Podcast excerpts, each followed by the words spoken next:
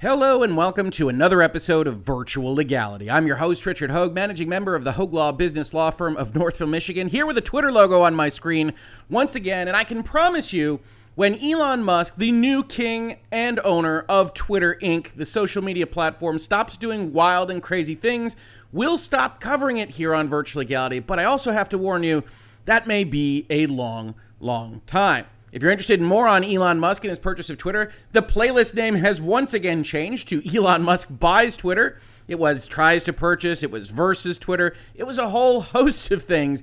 Now it's Elon Musk buys Twitter, and we have updates of a number of things that have happened between Elon Musk and the Twitter company before he purchased it, and other things that he's already done in the last 72 hours or so, just to talk about this transition period going on at Twitter itself. Now, before we do get into details, I want to remind people this is a channel talking about the business and law of software, technology, video games, and more that can't exist without support from viewers and subscribers like you. If you're interested in supporting the channel, please do like, subscribe, hit all those fun buttons, but also consider supporting us at Utreon and Patreon.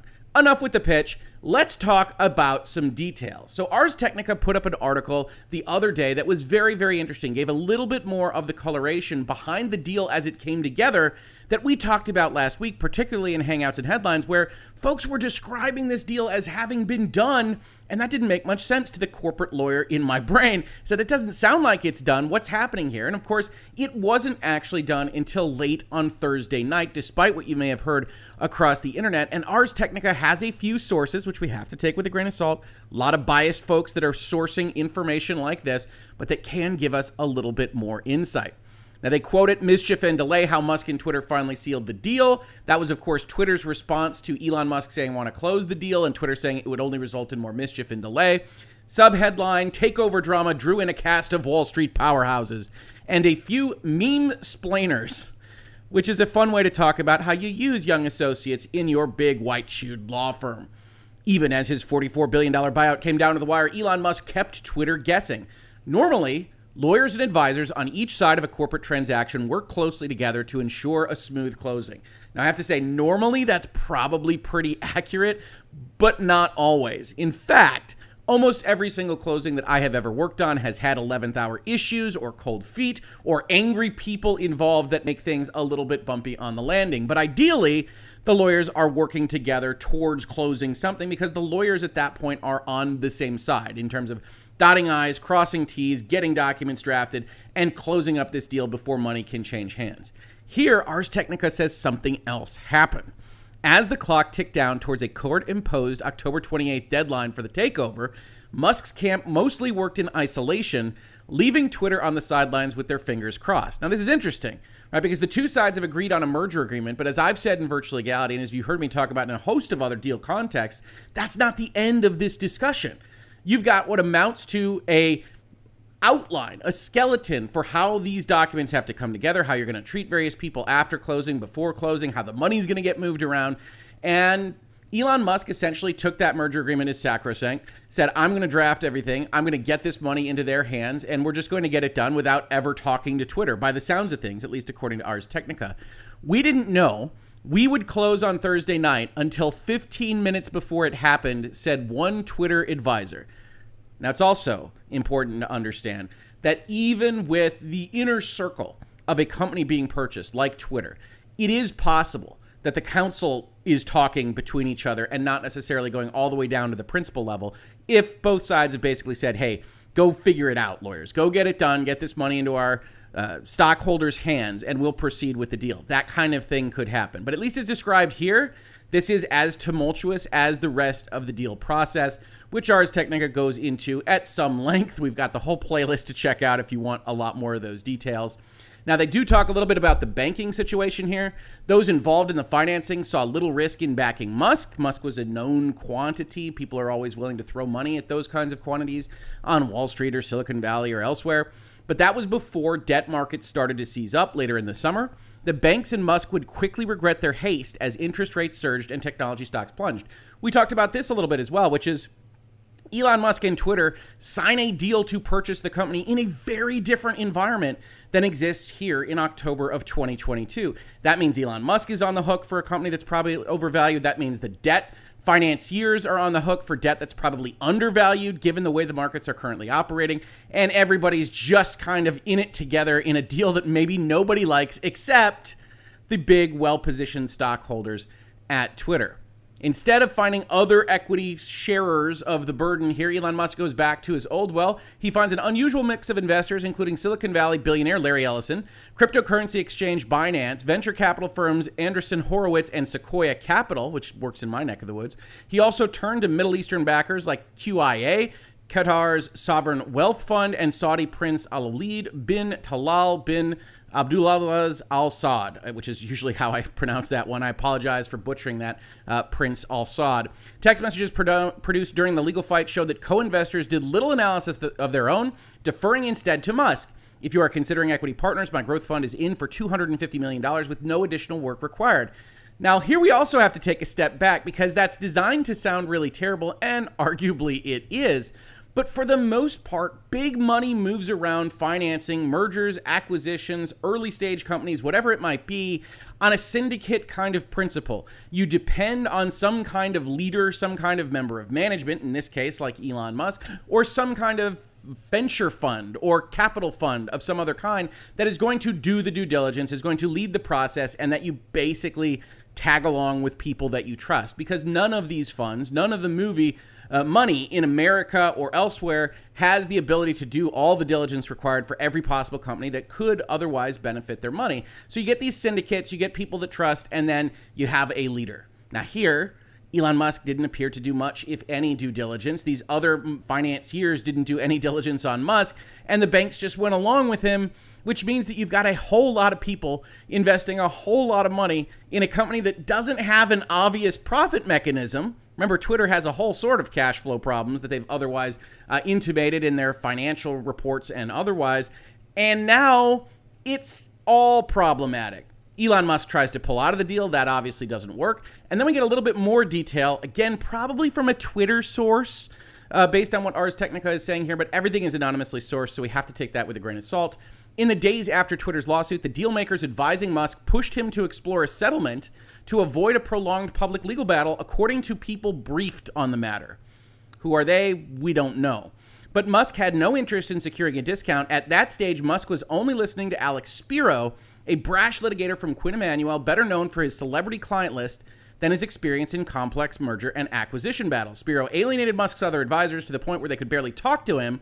Two of the people said, who are those people? What is their agenda in this? It's unknown, but you're now starting to get, at least as Ars Technica puts it, a bit of a picture. Elon Musk could have pursued a discount. That's what a lot of us thought he was trying to do in the middle of the summer. He didn't want to do that. In private, Musk's deal advisors reached out to Twitter's team to explore whether there was a compromise to be struck. There seemed to be room to maneuver on price. Twitter was willing to compromise in order to close the deal quickly, but Musk rejected the idea on the advice of Spiro two people said. So these are people with the bone to pick with this particular advisor, Alex Spiro. We don't know the context of there, but we do know that Elon Musk didn't appear to negotiate price at any point in time. And when he comes back to the table to finish his deal, it's at the same price that he was otherwise fighting over.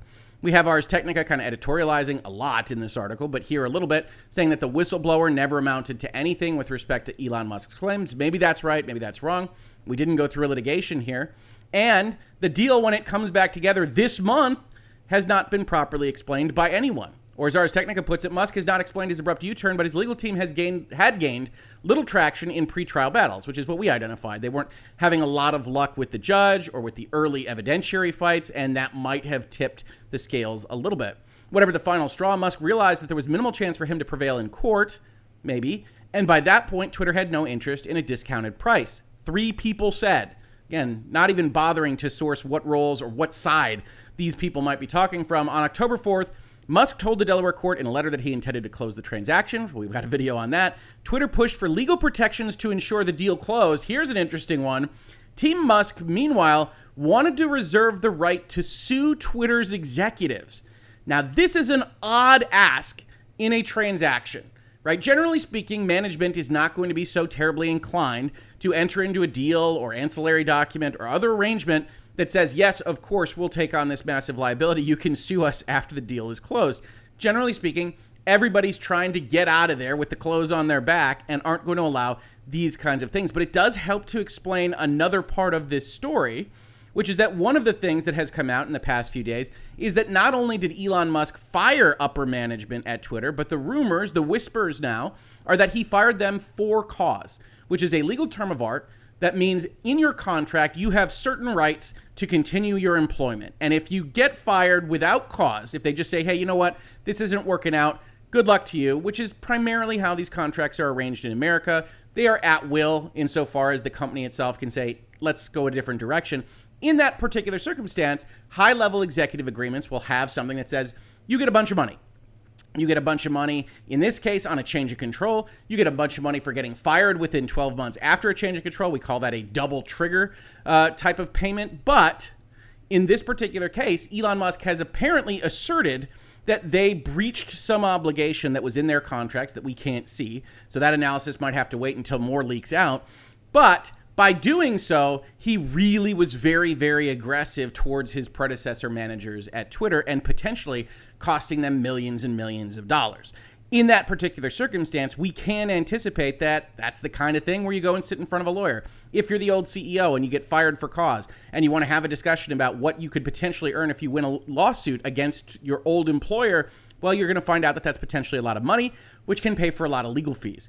And in that particular circumstance, I would imagine that you might be seeing those lawsuits relatively soon. But if Elon Musk is sitting there at the end of all things at the negotiating table in October saying we want to reserve the right to sue you, well, then you can see there's a certain level of both emotionality and passion in this particular regard, and also kind of animus, a little bit of anger towards those executives. And we'll also see in tweets that Elon has put out over the past couple of days that that is shown as well. While some legal experts were surprised that the Delaware court ordered the deal to go through by the 28th or come to litigation, the judge's decision proved consequential. The deal closed on the original terms without a trial. Twitter's hefty legal bills, which could approach $100 million, must be paid out for of the cash flows of the company Musk now controls. And this is another part of this story that I think people uh, either find confusing or at least interesting about it.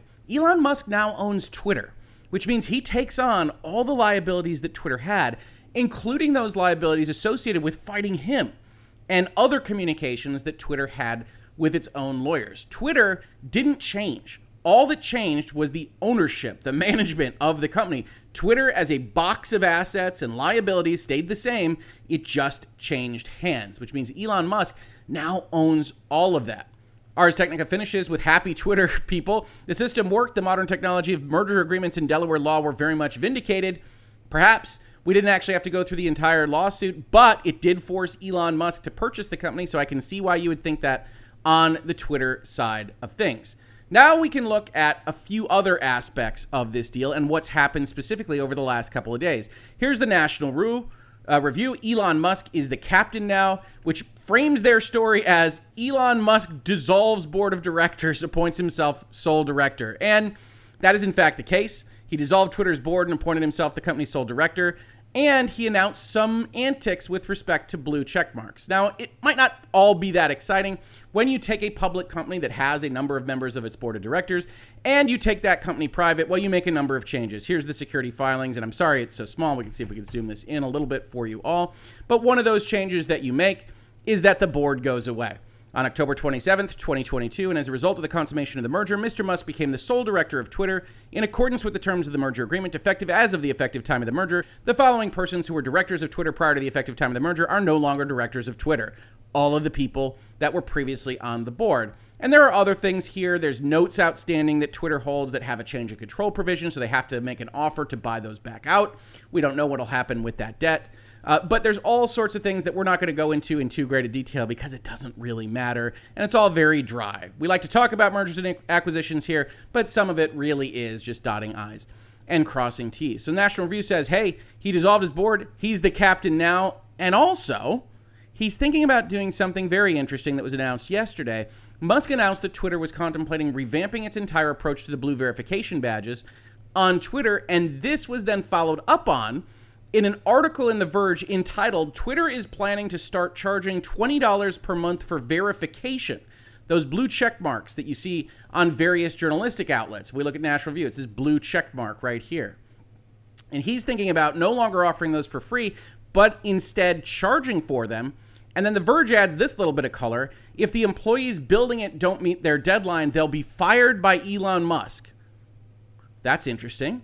Now that he owns Twitter, says The Verge, Elon Musk has given employees their first ultimatum meet his deadline to introduce paid verification on Twitter or pack up and leave. The directive is to change Twitter Blue, the company's optional $5 a month subscription that unlocks additional features, into a more expensive subscription that also verifies users, according to people familiar with the matter, and internal correspondence seen by The Verge. So they have a leaker at Twitter. Under the current plan, verified users would have 90 days to subscribe or lose their blue checkmark. Employees working on the project were told on Sunday that they need to meet a deadline of November 7th to launch the feature or they will be fired. On Sunday, he tweeted the whole verification process is being revamped right now, and then there's other changes that he has made. But let's talk about this one first and foremost, right? The verification checkmark on Twitter and other social media platforms. If you are watching this on YouTube, you will be able to see that Hoeg Law has a verification check from YouTube to indicate that it's actually me when I'm otherwise commenting or participating in their ecosystem. Now, why is that important? Well, I don't need a checkmark of any color, blue or otherwise, in order to verify my self worth. But there were people on YouTube, as a for instance, that were going around with my name asking folks to put in their information in WhatsApp and generally looking like they were about to defraud the people that comment on my videos. So I said, YouTube, this is unacceptable. We can't have this kind of fraud going around. We need to be able to make a differentiation. And YouTube, to their credit, got me a check mark in something like three hours when that was happening, and I was able to show them photographic proof of people asking for that information. I think that's a perfectly valid way of treating your verification system. This person is actually this person. We need to differentiate between this people and bad actors, and that makes sense. Twitter has treated their verification checkmark a little bit differently. It isn't just simply, hey, this is me, I can prove it, give me a checkmark. It's instead become a kind of status symbol in that ecosystem. And Elon Musk, I think to his credit, understands that. And if you go on Twitter today, you'll find people arguing for, oh, it used to mean something and now it'll just mean payment. And that's that's true.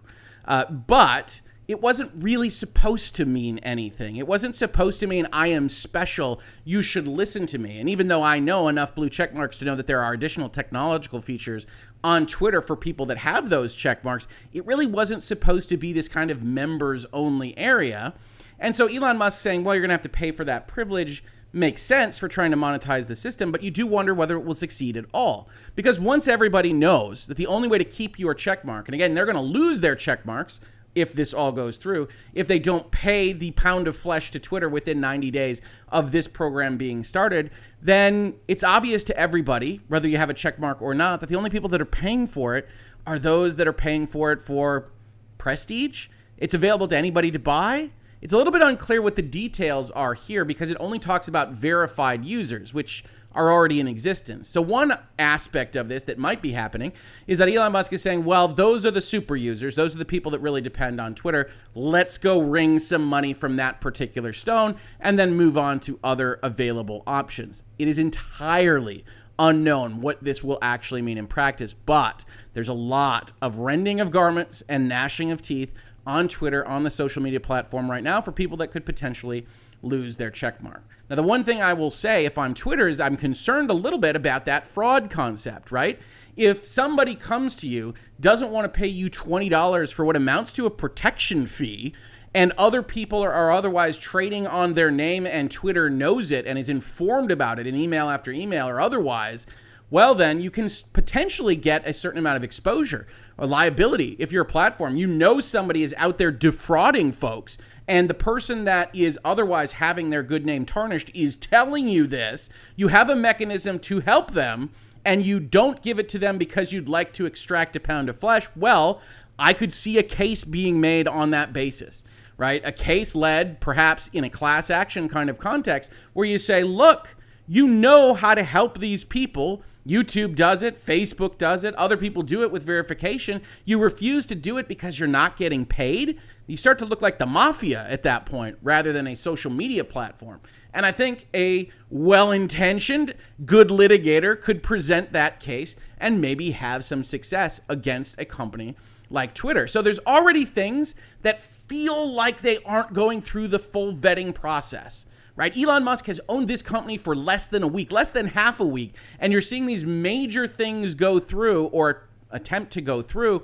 And it's unclear whether they've been fully thought out. Yes, he wants to make money. He's got billions of dollars that are now leveraging his company to the hilt. But is this the right kind of way? Leave your comments below. I have my doubts.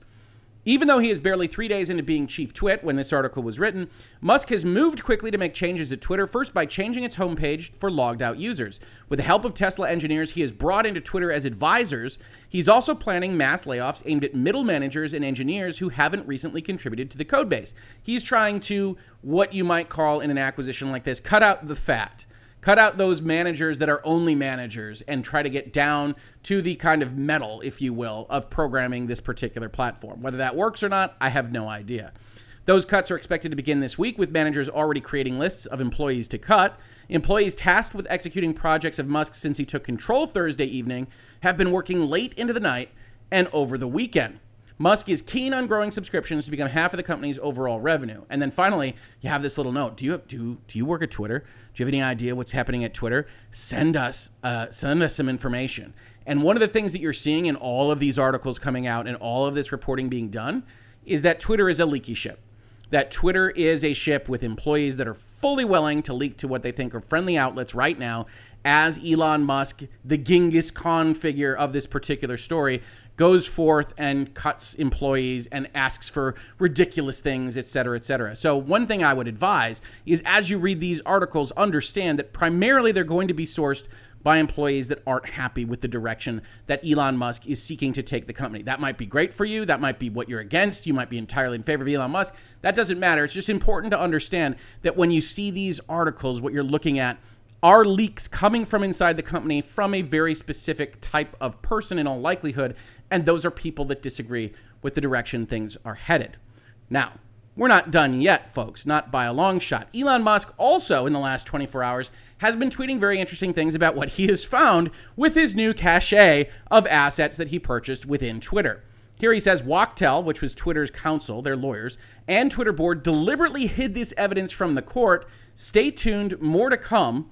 Yoel Roth has a Slack, has an internal communication of some kind that says but also, lol, if Amir continues to BS me, my escalation route is Amir's OKRs are entirely based on fraudulent metrics, and he doesn't care and may actively be trying to hide the ball, literally doing what Elon is accusing us of doing. Now, Elon Musk is putting this out there in public. So, the one thing you can usually assume, maybe not applicable to Elon Musk, is that this will not form the foundation of a lawsuit, a litigation, or other action because you tweeted it out first and everybody can see and react to this. I can look at it and say, well, you're trying to say that Yoel is doing some kind of admission against personal interest and is saying, look, they're fraudulent metrics. What I actually see here is a kind of disgruntled executive saying, I'll, I'll just tell them that you're faking everything if you continue to BS me, right? And that's not great. You don't want that in text. It also doesn't really prove your case, Elon Musk. Then we have an individual Twitter user by the name of Liz Wheeler who says that isn't surprising. Yoel Roth is a nasty individual. Should have been the first person fired. Once called Trump actual Nazis and a racist tangerine, and used his opinion to justify censoring Trump's tweets. And then Elon Musk says something interesting for those that are kind of on the political bandwagons here. Elon says we've all made some questionable tweets. Me more than most. He's paid a lot of money for some of his tweets. But I want to be clear that I support Yoel. My sense is that he has high integrity and we are all entitled to our political beliefs. Remember, Elon Musk took over this company, at least ostensibly, with notions of extreme free speech, which, if followed to their logical ends, should allow for different political beliefs and even angry different political beliefs. So, this is a very interesting tweet from yesterday that people who are looking for Elon Musk to descend from the mountain and just make Twitter really ultra right or conservative or whatever you most fear in the world are probably not looking at that. The thing about Elon Musk that I've noticed in covering him for basically the entire year now is that he is legitimately a wild card. I cannot promise you that all of his positions are fully well thought out, but he seems to approach these from at least an ostensibly neutral viewpoint at most points in time when he's not otherwise trolling on Twitter. So it'll be interesting to see where this goes. I also saw other people asking, does he really have access to these DMs and potentially communications with legal counsel?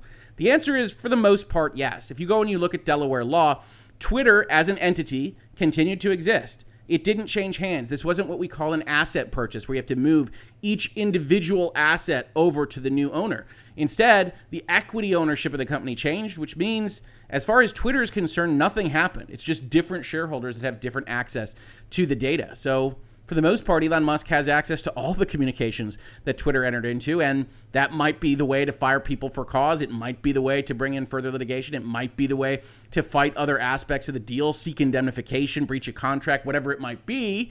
Clearly, he and his team are going through everything that they now have access to on the Twitter side of things, which is in of itself pretty interesting. Now, we have another Ars Technica article here, which is a little bit of a different slant on what's happening over there. We get Ars Technica realistically advocating for curtailment of speech. Now, they're a journalistic outlet. I don't understand this argument particularly well. We'll talk about it when we get there, but they are pining on Mr. Musk here tweeting out what they deem to be misinformation. Musk jokes about his deleted tweet sharing misinformation on Pelosi attack. And I know a number of you have asked me to comment on that. I still don't think there's good enough information on any side to really offer additional commentary. All I would ever warn folks on that kind of thing, a developing story with political overtones, is to be careful and to know that there's a lot of people that are going to have a lot of slants uh, and they're going to take little bits of information and apply it in different ways. Here, Ars Technica says Musk's tweet came amid a wave of online chatter discussing what happened when an accused intruder, David Wayne DePape, broke into House Speaker Nancy Pelosi's house, attacked her now hospitalized husband Paul with a hammer, which is a horrible attack, and screamed out, Where's Nancy? Hillary Clinton joined others in tweeting critically of the Republican Party, which she accused of inciting violence by spreading deranged conspiracy theories.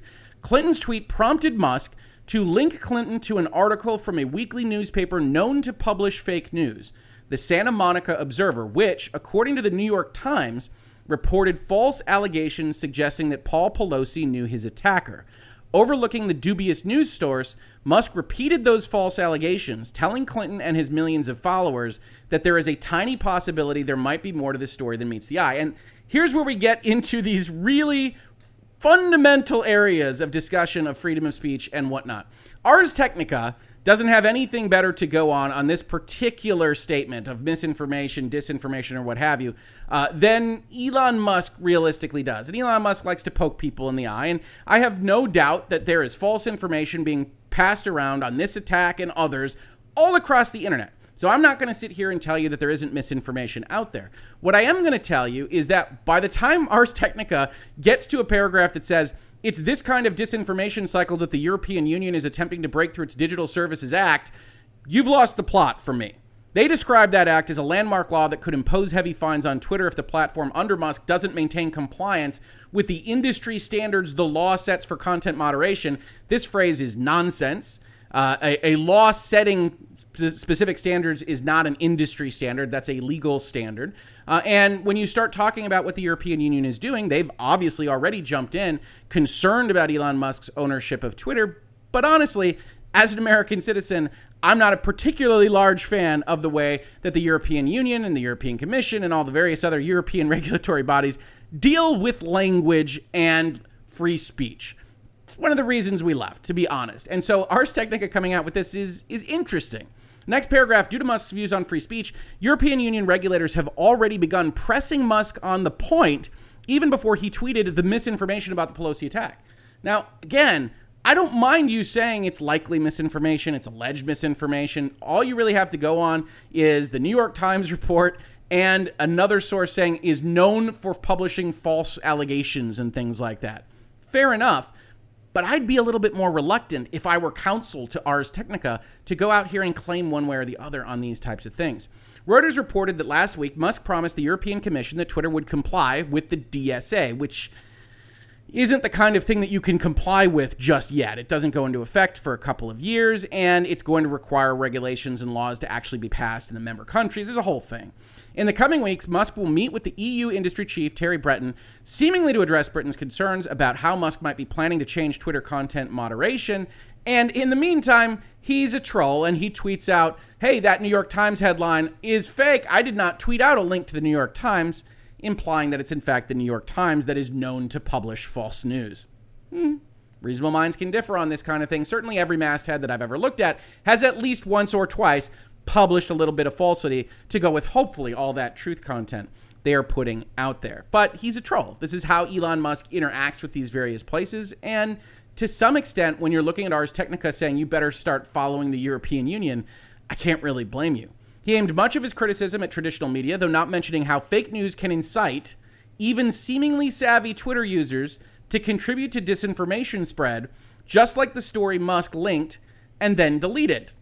And again, question mark, question mark, question mark. I have no idea what direction that story is going to go. And honestly, Ars Technica doesn't either. They link to the DSA. They get quotes from the EU that says the DSA shows that online platforms cannot do whatever they like and that they do not unilaterally set the terms of what users can or cannot see, with the underlying implication being that's our job.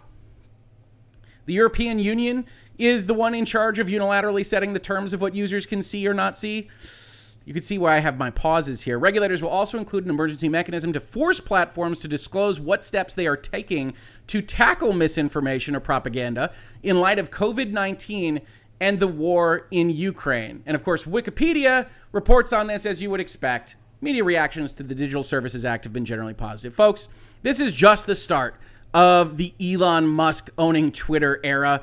But there's already been so many hot takes, so many weak takes, so many more takes that I could have possibly imagined on this. It's no surprise that Ars Technica or the Washington Post likes the European Union coming down on tech platforms. As I've said a lot here in this space in virtual legality, the honest to God fight between platforms and government is not Democrat, is not Republican, is not Tory or liberal or anything else that you can come up with as a party name in the European Union or elsewise. It is effectively government and communication control against tech platforms and their communication providing. Whether or not you fall on one end of the spectrum of politics or the other, that is the fight of the future. And it looks like the European Union is going to use the Musk purchase of Twitter to have that fight a little bit more publicly.